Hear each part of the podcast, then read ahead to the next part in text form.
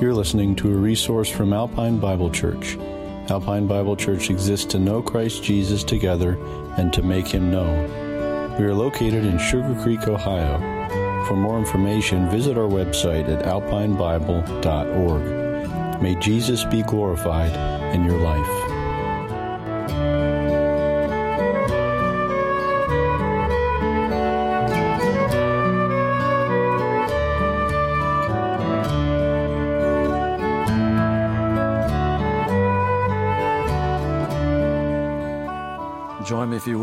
Romans chapter 14. We finally made it to Romans 14. And we won't get much done in 14 today, sorry. I said that we were going to do a study uh, leading up to this because Paul isn't going to call the church to figure out all the all the odd things about all of us and how we think, how we act, from our personalities to our, our interests, our choices. We're a people called to follow Jesus Christ, but that doesn't mean we lose our distinctiveness of who we are, our individuality. But when you bring a church together, one of the things you have to do is figure out how to harmonize church together. And that's a tough thing. So we, uh, we obviously have our doctrines in order. We have uh, that as a unchangeable thing, and we have established those things. That helps identify who Alpine Bible Church is. we have uh, kind of how we flesh that out in Acts uh, chapter two, uh, verses forty-two through on. We uh, we have that idea that the uh, the believers met in homes and they believed in the apostles' doctrine, and it says and fellowship that word fellowship, I, I, believe, has to do with how we establish fleshing out what we believe, how we process what we believe together. And we do that here. and then obviously, uh, uh, the early church was involved in prayers. Prayer is very important structure of our church. It's one of the pillars of our church that we stand on. And uh, we uh, obviously hope that also just the uh, in homes together fellowship is something that's important to us through our life groups and so on. But we still have these unique things that, as Paul uh, is preparing us. So in chapter 12, we talked about how we need to every day become living sacrifices to Jesus Christ. It's verse 1 in chapter 12. That has to be a priority for us. We called them uh, precepts that are those things which characterize true believers. And we listed all the precepts through chapter 12 and chapter 13. Those things must be in order for us to actually uh, allow what he's going to say in chapter 14 to be effective. you can't ask people to. Uh, to harmonize all their unique uh, their uniqueness and their differences and maintain unity unless you have the precepts of what it means to be a believer in Christ in place. So we spent time going through all those. If you weren't here, I'm sorry we can't uh, take time for that again today. But I want to get into this text, and obviously we're just going to deal with verse uh, 1 through 4 today. but uh, in doing that, this is mostly uh, introduction to what he's going to talk about. So let me read first uh, verses 1 through 4. he says, Receive one who is weak in the faith, but not to disputes over doubtful things. Again, we're not talking about doctrine. We're not talking about how we implement doctrine necessarily here. We're talking about other things that we bring in the baggage of our life and the likes and dislikes that we all have. He says, For one believes he may eat all things, but he who is weak eats only vegetables. Let not him who eats despise him who does not eat. And let not him who does not eat judge him who eats, for God has received him. Who are you to judge another's servant? To his own master he stands or falls. Indeed, he will be made to stand, for God is able to make him stand. Christ followers then have to learn how to harmonize, harmonize, themselves with fellow believers. And I think this is a very unique thing. It's something that Christ asks us to do. And because it should be seen as people look in at us, it should be sort of uh, seen as a mystery to the world around us as people see our, our unity in our oneness in Christ. And, and that should be something that's attractive to people. Today, again, so many churches are uh, involved in their own uh, personal uh, interdisciplinary crises. You have people that are just not getting along. They're, they're struggling. They're, they're uh, t- uh, creating turf wars, taking sides over issues. All of this then splits the church, becomes a very unattractive thing. And as people look at the church, and if they see that going on, they're not going to want to have anything to do with it. And in fact, they're going to say, wait a minute, I thought these people were different. And uh, no, they're not different. They're just like the rest of the world. They all have their own opinions and their own uh, uh, path, and it's very divisive. And that's exactly the opposite of how Christ wants us to be. And I, I'm doing this series because I'm concerned sometimes those small things are what becomes the destructive things in our life. Uh, we, we don't have anyone here who's ever come into my office and said, I can't stand our doctrines. I have not had anybody do that since I've been here. But I have had people come in and say, I don't like how we do church, or I don't like the music we sing, or I don't like this or that. And it almost steps into that realm of personal opinions and so on. And uh, to maintain unity, we have to understand that that's our main chief goal. But we live in a world that uh, is very different. Hollywood just came out with a series, and all in the last few years, uh, Fifty Shades of Grey. I'm sure you've heard the title, seen the ads. then they came out uh, with another uh, uh, film after that, Fifty Shades Darker. And if that wasn't enough for people to feed on, they came out with Fifty Shades Freed. And it's, it's the world's way of reminding us that uh, they're going to play with moral boundaries because they don't care about moral boundaries. But what I am concerned about today is that many followers of Jesus, I think, are playing this game of how far can I go since I'm free in grace thing. And because of that, there's this, along with that idea, some who take that stand have an accompanying sort of condescending view of other believers who aren't quite so free in their faith.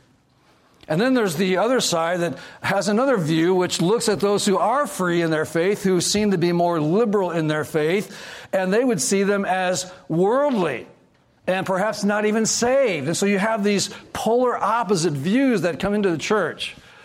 And it's a, it's a tough thing for us to process through this. Uh, Paul begins this uh, text by saying, Receive one who is weak in the faith, uh, but not to disputes over doubtful things. So we have to be very careful as we don't put our focus on things that are so absolutely not important that we use those as divisive elements. Uh, you know, I, I, can tell you, somebody comes in our church uh, because if somebody were to, this is absolutely not going to happen, but if somebody came in our church and said, I want to come into your church because I perceive that the pastors are really hip and cool, that ain't going to happen. we have two younger guys here on staff, and, uh, you know, Dave is the cute one. Uh,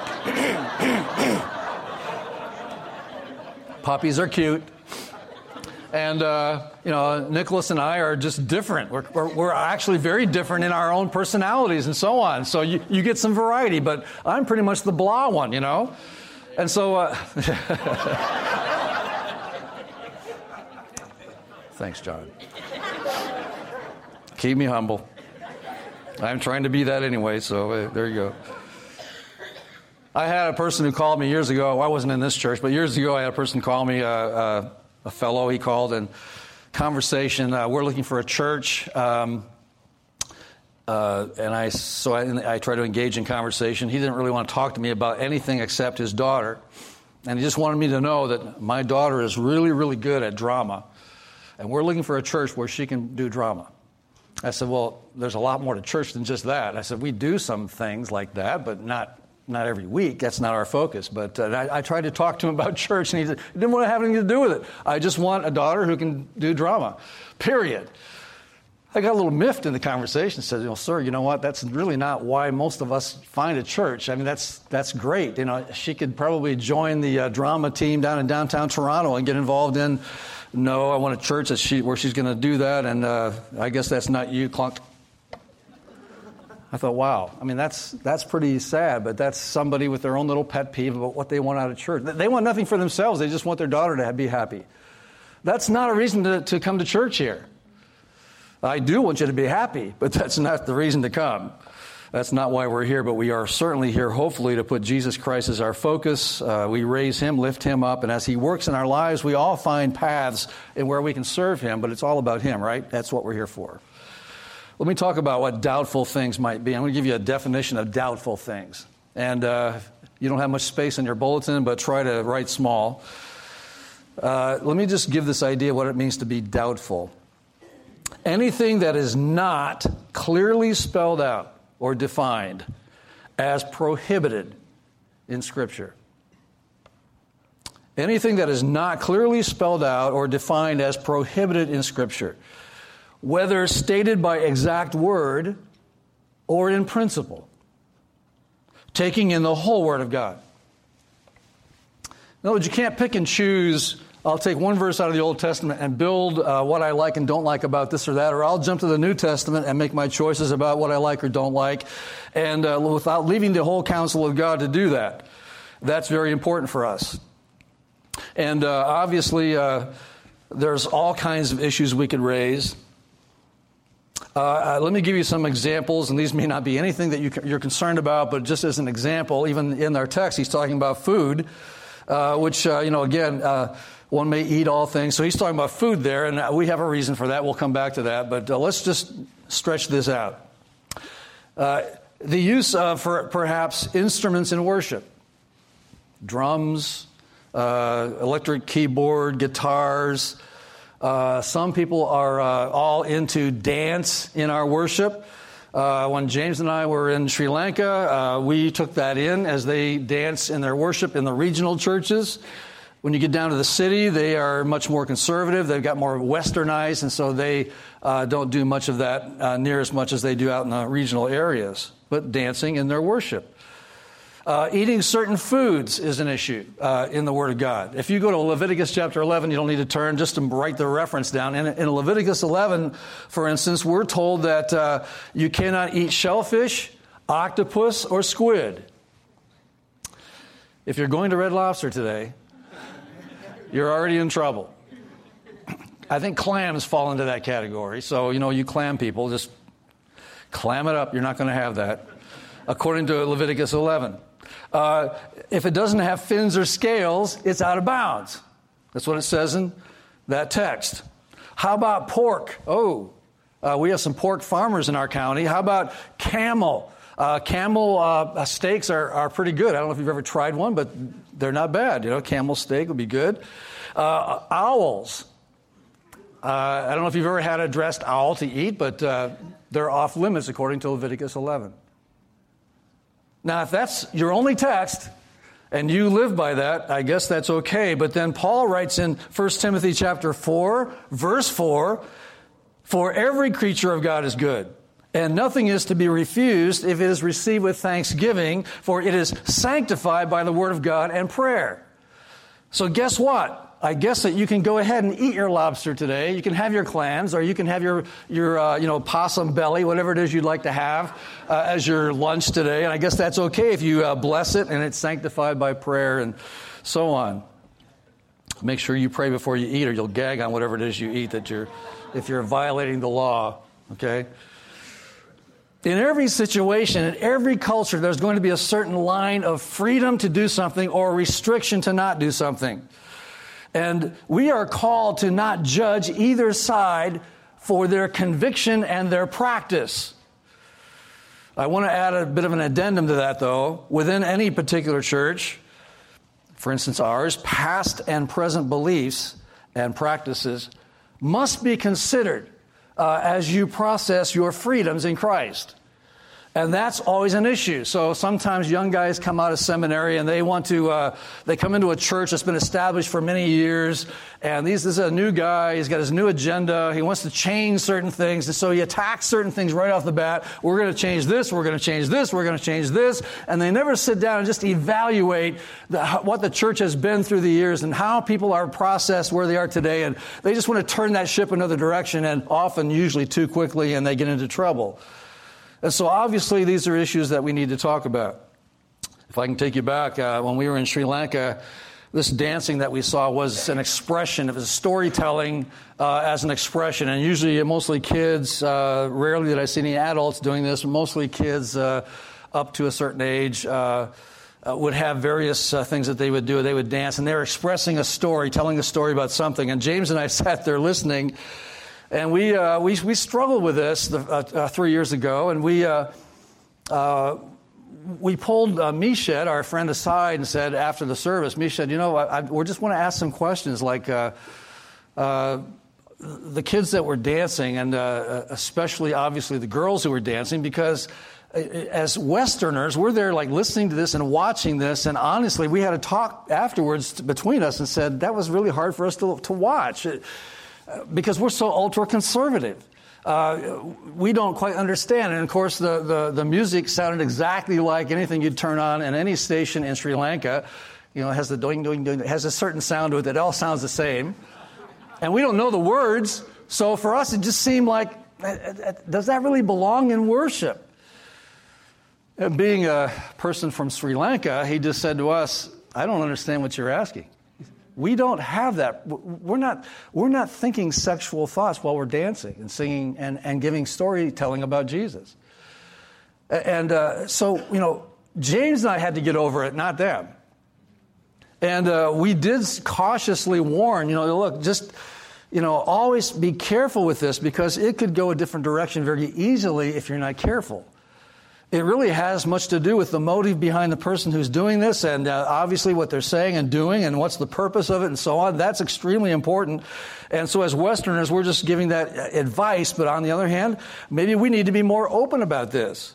I can tell you this that if, uh, well, I want you to see a text. I want to just to remind you that there is what I think is spiritual dancing and uh, and fleshly sensual dancing. And I want you just to uh, take a look here in 1 Chronicles uh, chapter 15, verse 29. You have David coming into Jerusalem with the ark of, of God. And uh, obviously, this is a big deal to David. He's thrilled that this is happening, that finally the ark of God is being brought into to Israel. Uh, it had been out uh, stored away and so on. Now they're bringing the, this thing into the temple. in verse chapter 15, verse 29, you have this picture that's happening as they're bringing, I'll start in verse 28. Thus all Israel brought up the ark of the covenant of the Lord with shouting and with the sound of the horn, with trumpets and with cymbals, making music with stringed instruments and harps. You have all this musical stuff going on in this parade, uh, bringing this uh, uh, wonderful blessing of the ark of God to, uh, to Jerusalem. And it happened as the ark of the covenant of the Lord came to the city of David that uh, Michal, uh, Saul's daughter looked through a window and saw King David whirling and playing music, and she despised him in her heart.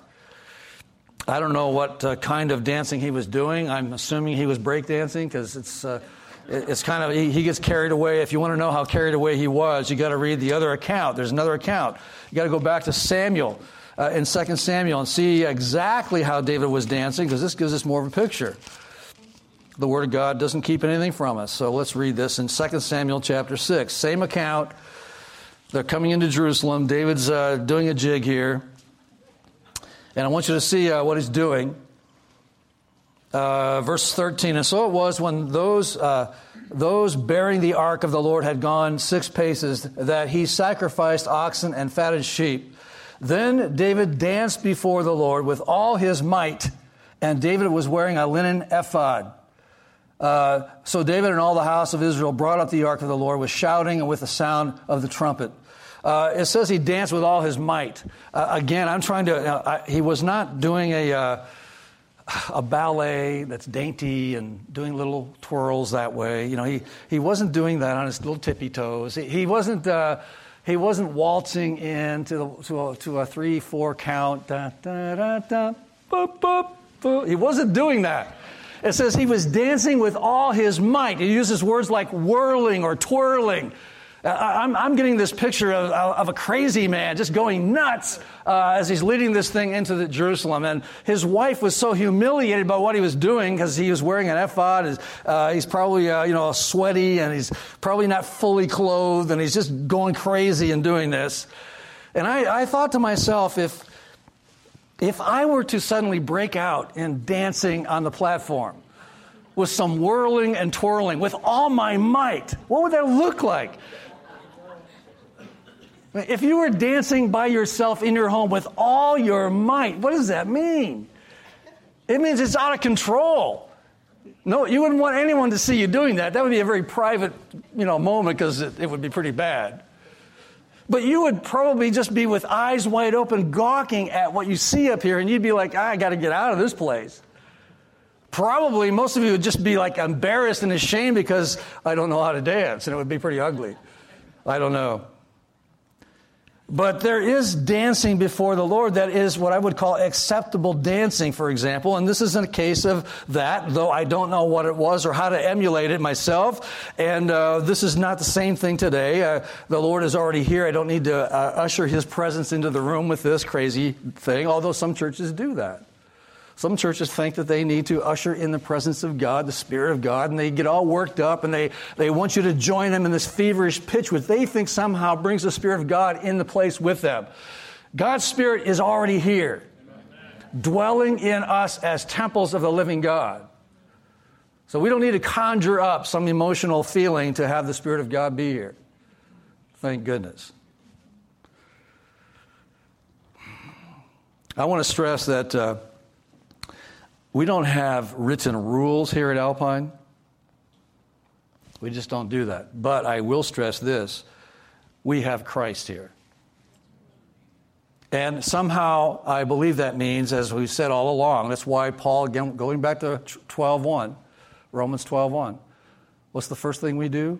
We die to self. As we die to self, we put on the Lord Jesus Christ, and that is always going to be that initial a relationship with Him through which then we decide what is right or wrong, good or bad for us to be doing as those who are dead to self but alive to Christ. So when He says, receive one who is weak in the faith but not to disputes over doubtful things, we need to be very careful that we understand what He's saying. And what happens is we can so. Uh, we can so uh, dangerously drift off course in how we flesh out our faith. We get sidelined by so many other ministries and, and places. Today, with the internet, we, we can go and watch and listen to other music from other churches, large churches. We can be involved in hearing others who are preaching or teaching and others who are demonstrating how to do Christianity. And there's so much out there, so many books, so many uh, things to uh, see and read and hear that we're bombarded by that, and we can get sort of drifting off into, well, I think we should do this, or I think it'd be better if we had this, and, and we uh, get that from all the bombardment of things around us. You know, uh, when you think about a large ship that has to navigate through water, and that ship's trust has to be in what they call a gyro compass, which keeps that ship on course. It's a non magnetic navigational instrument. It, it's a continuously driven gyroscope that enables ships to measure somehow true north as that is perpendicular to, uh, to the Earth. And, and it's an important um, thing, but these, these gyro compasses can actually become miscalibrated. And, and so uh, what happens is the readings can give the impression that everything's okay when in fact things are far off course. So much so that last year a container ship that was off the coast of New Zealand called Rena had a huge wreck. It spilled uh, cargo and fuel oil all over the North uh, Island. Uh, all the pristine beaches were covered in this yucky stuff. The ship was late, and port authorities had sent a message to the captain of that ship to make best speed to avoid changes in the tides. So uh, this captain took what he thought was a shortcut based on his readings, but he didn't know that he was already off course due to a faulty gyro compass error. So the ship crashed onto the reef. It was New Zealand's, by the way, worst maritime disaster. And in the same way, it's so easy for us to shift ourselves off course of what we would do to always please Jesus Christ in our life. And we can just lose the sense of where we're at sometimes. It doesn't take a lot to lead us into troubled waters. And so, obviously, Paul wants us to know that there are principles that we will look at in this text that will help us stay on course in this thing of likes and dislikes, differences, and, and all of that that we deal with on those levels. But before that, we have to look at two scenarios that he gives us here in verses 2 through 5, or uh, 2 through 4. First, he gives us the first scenario. One's faith allows the eating of anything. That's the first scenario. He uh, reminds us this is the stronger one in faith. And the stronger one who's in faith, who can eat anything, who doesn't feel restricted by anything, must not look down on the weaker saint, which in this case would be the more narrow minded saint. Don't get mad at me. This is what the word says, not me. And within uh, New Testament society, obviously the concern here was eating meat that had been offered to pagan gods.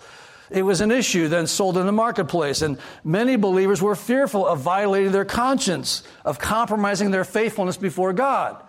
It, almost in every case, if somebody is saved uh, to the Lord Jesus, coming from a very radical, sinful lifestyle, that person generally comes into the faith of Christianity with a view that anything that was like the world is absolutely wrong. You get somebody else who was raised in a Christian home and got saved when you were very young and you've been in a shelter all your life, and you uh, kind of approach life and you come along with a mind that says, uh, I have been uh, held back by my parents, by conservatism perhaps. And uh, my approach is again that, boy, I mean, all that stuff is there that uh, someone else has the freedom to do. And we're either going to judge them that they're wrong as well because we're coming out of that background, or we're going to come out of that background and say, I've been held down so long, I can't wait to be free. And then we go overboard.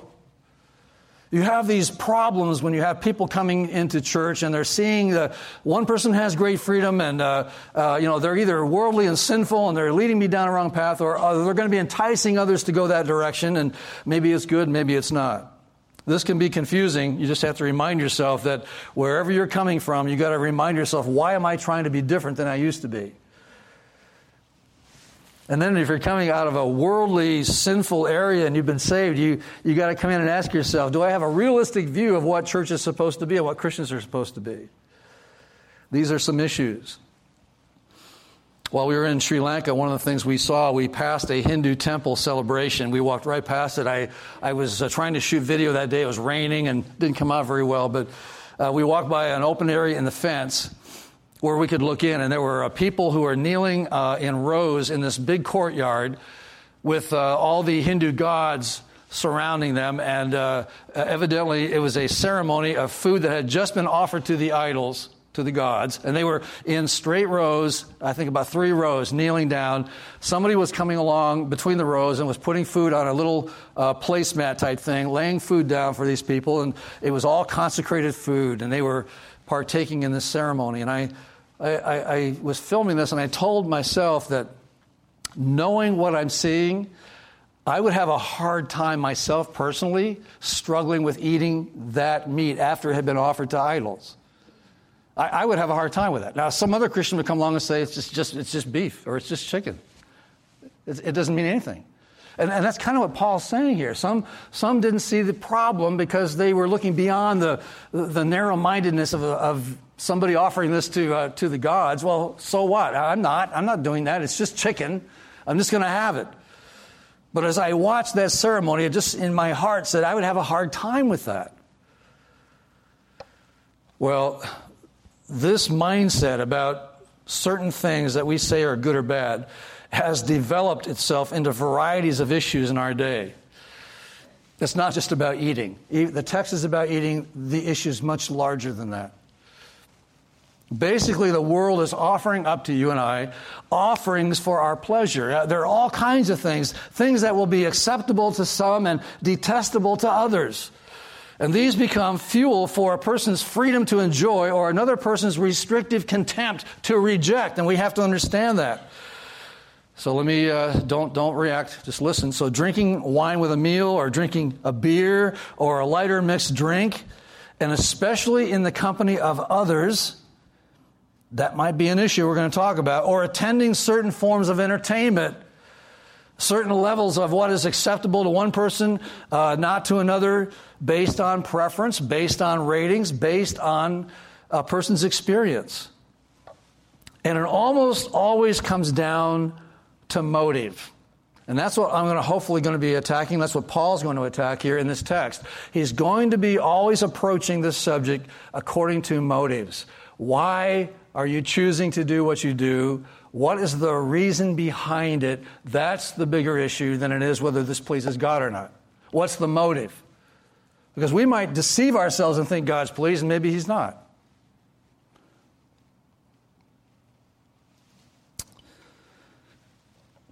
What are your reasons for what you do and why you do it? What's going on? One's faith always allows the eating of anything. The other person, number two scenario, another's faith only eats vegetables. You have this other person in the text, verse 2. Uh, he who is weak eats only vegetables. And again, you have this reminder here that the weaker one must not condemn the stronger saint or liberal minded saint. There has to be this carefulness, this, uh, I got to hold myself back from criticizing. How many of you have gone home after a church service and you've gone around the dinner table? This would be common in my home. You sit around the dinner table and you, uh, inevitably, the conversation comes up about that person, somebody that was in the church that either dressed funny or uh, to us, or uh, you know, acted strange, or you know, there was always something, or you know, you always have something you want to pick apart, and so you're dissecting that person at the table, and you're going through the whole gyration of whether they're even Christians or not, or or uh, are they going to keep coming, or uh, are we all going to become like them as they infiltrate our camp and you know, and convert us all to look like they do and act like they do? We all have those goofy discussions, and I've learned over the years that my family was much more weak in the faith than strong based on our opinions of everybody else. I wonder how many of us here have had opinions about somebody in this church in the last year that are not pleasing to Christ in just our opinions, how we evaluate someone else. Now, there's an exception to this weaker person here in the, what they eat. Here that he's talking about this weaker person is not going to eat that defiled meat. They, they think it's uh, totally wrong for them. It's worldly. It's, it's, it's, it's, it's improper to do that.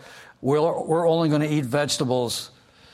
And the only time that, that that's ever been spiritual, really, is, as you know, with Daniel and his friends when they were taken captive in Babylon. And we know that story.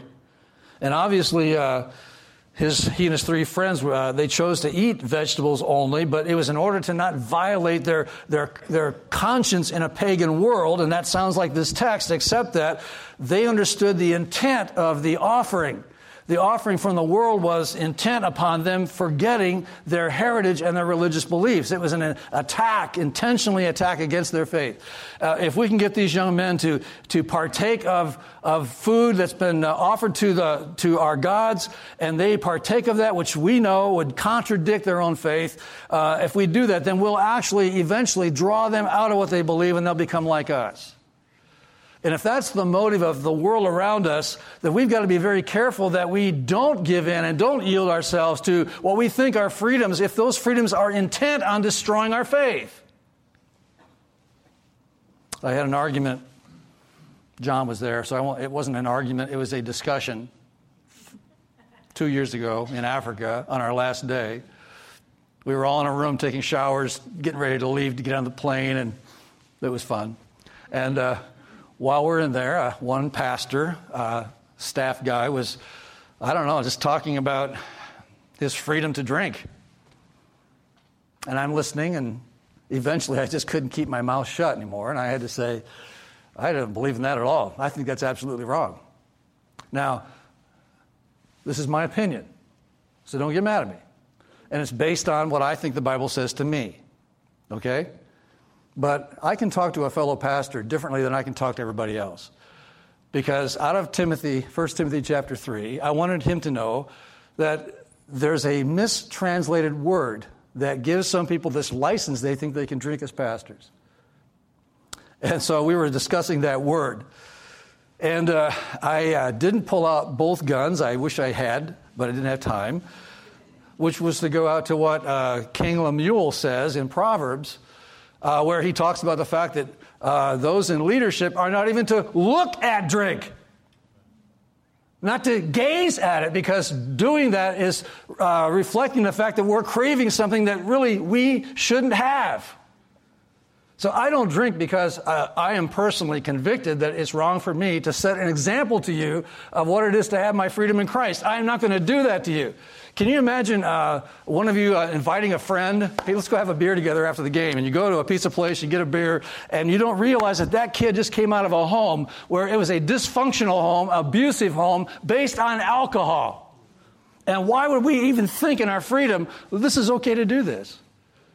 And in our spiritual freedoms, we're devastatingly hurting somebody who has to decide whether they give in or not and be like us or not. And in general, that usually happens that there's a surrender to whatever the more mature Christians are doing. And, and as we get into this text, we're going to find out that Paul's much more tough on those who are the mature Christians than he is on the immature. He's going to call us as mature Christians to recognize how we lead and influence. And there's going to be this decision in the line that says, I will determine to, yes, I have freedoms to do things. I, I don't have a problem in my conscience about doing certain things, but I have to be very careful how I lead others who aren't where I'm at. And so, uh, as he uh, leads us down this road, this uh, problem that can happen is that someone can use this whole thing as a defense against other people. Uh, somebody who has a liberal minded freedom to do something, and, and, I have over the years had to sometimes counsel with people, some who worked with me in ministry. I've had to sit down with them and say, you know what, your freedom to do this is not a healthy thing in this particular situation. And I've had some people say to me, just throw me off and just say, it's none of your business telling me what I can or cannot do. I've had that happen. And in leadership, I can say, well, it is my business if you're going to work with me. On the other hand, I can't tell you how to live your life. I'm not going to try. We're all going to have to shape our lives based on truths from God's Word, be honest with God's Word and how we apply it to our life. And that's going to be that which we then will use as that compass to keep us on course and then not uh, throw off everyone else by how we choose to do certain things. So in my home, obviously, uh, you know, I've, I'm not going to bring home chocolate pastries when my wife is trying to diet. Is she in here? Uh, hi, honey. I'm not going to do that to my dear wife.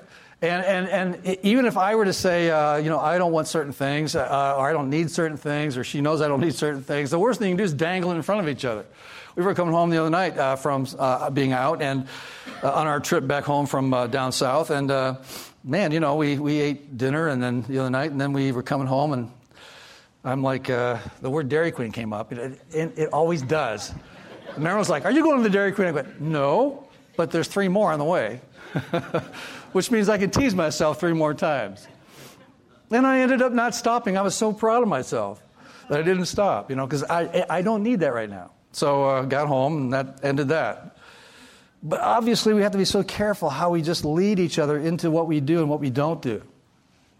This church has long standing now, 20 years in existence, we now have some long standing standards that we didn't have, you know, 15 years ago. We now have some uh, sort of sense of who we are. We have principles that we follow. We have beliefs that we follow.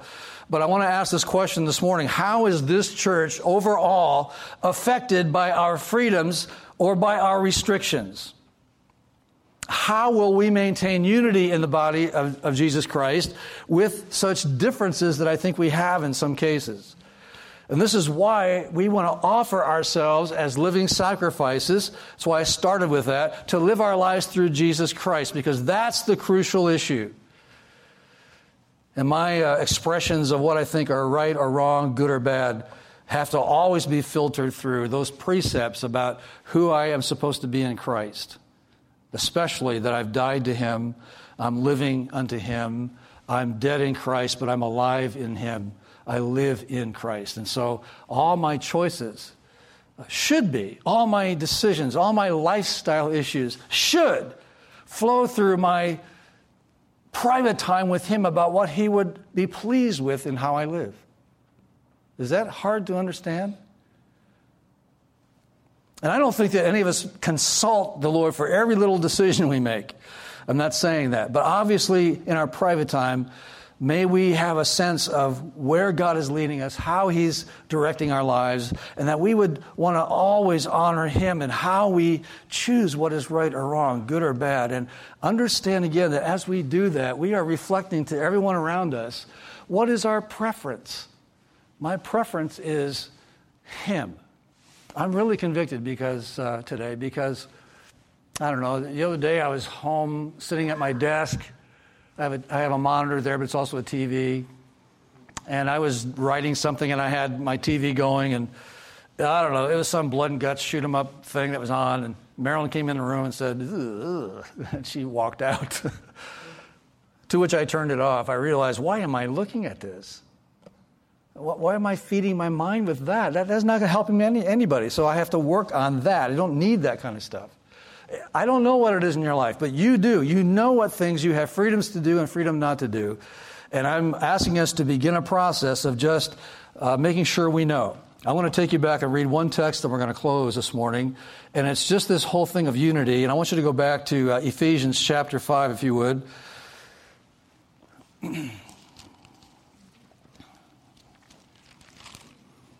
Actually, go back to 4. Go back to 4. Let me read that first.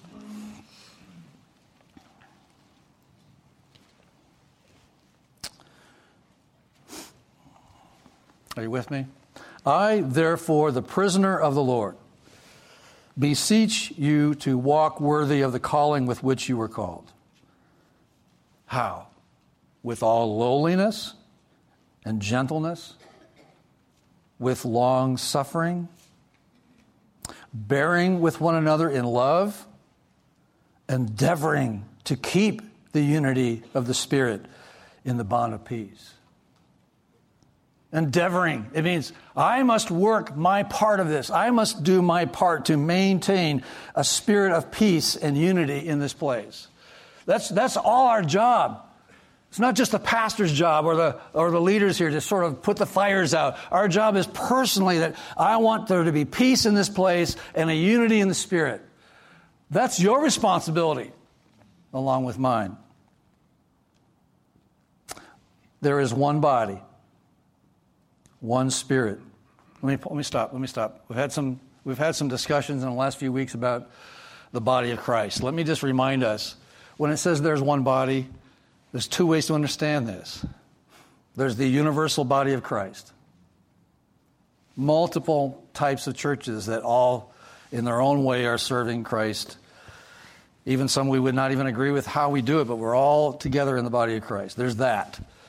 But almost in every case, Paul's rarely ever talking about that. He's always talking about your body where you are. He's talking to the Ephesians. He's not talking about the national or worldwide church uh, universal. He's talking to the body of Christ here. And he wants us to know there is one body. We are unified, one body, and one spirit. There's only one spirit here, right? The Holy Spirit of God here. He says, uh, just as you were called in one hope of your calling. There's one Lord, just one Lord. There's only one faith. There's one baptism. There's one God and Father of all, who is above all and through all and in you all. And then he goes into, but to each one of us grace is given. And he starts talking about we have unique differences. But the point is that the things that are unified under him, that the one things that we follow, those are our priorities. When we get into uh, other things, uh, from various gifts to our likes and our dislikes and all of that that we come to, we, we have to realize that we're here to maintain a spirit of unity in this place, a spirit of peace in this place, because that is what is going to honor Him and His Word. A lot more than me expressing my personal opinions about what I think is good for me and what I think is good for you. And so we got to be very careful about that if we're going to maintain who we are. We have not had big battles in this church over ego. But that doesn't mean it's not going to happen tomorrow. And as new people come to our church, we all come here with something unique and different, and preferences and so on. And uh, I don't want to offend anybody. I want to speak truth and only truth. And so that's what we'll try to do stay in the text. But obviously, as we get into this next week, we start looking at principles, things that Paul's saying that we must understand and apply that will help us stay on track uh, as our oneness in Christ. If you don't know Jesus today, uh, my prayer is that you would look at this body, that you would look at this body and evaluate fairly what you're seeing. That puts us as a body on call to be what Christ has called us to be. So the person who's looking and evaluating is seeing the genuine thing. Because that's, that, that's the attraction. A church that's doing what Christ has called us to do becomes an attraction because we're representing Him. Anything less than that is wrong. Let's stay on track. Let's pray. Lord, we. Uh, Thank you for your blessings. I pray that uh, today you would just remind us of our role of following you, being faithful to you. I ask, Lord, that you would uh, allow someone who's looking at us to not be stirred or impressed so much by us as they are impressed by you, having your will and your way in this place and in our lives. I, I pray that you would cause a person to be hungry and thirsty for what they see here. Again, it's you that they see and sense. Actively alive, working in this place, blessing this place because you are here. And we honor that. We honor you today. Help us all to see ourselves before you. And that our ultimate goal is to bring pleasure to you by what we do, what we say, how we choose to live our life, may it be pleasing to you. May you be pleased with us. And if not, Lord, remind us in your gracious way, confront us by your presence, draw us back to you, get us on course if we find ourselves off course. Because we want Jesus Christ to be magnified in our lives and in this place. And it's in your name we pray these things.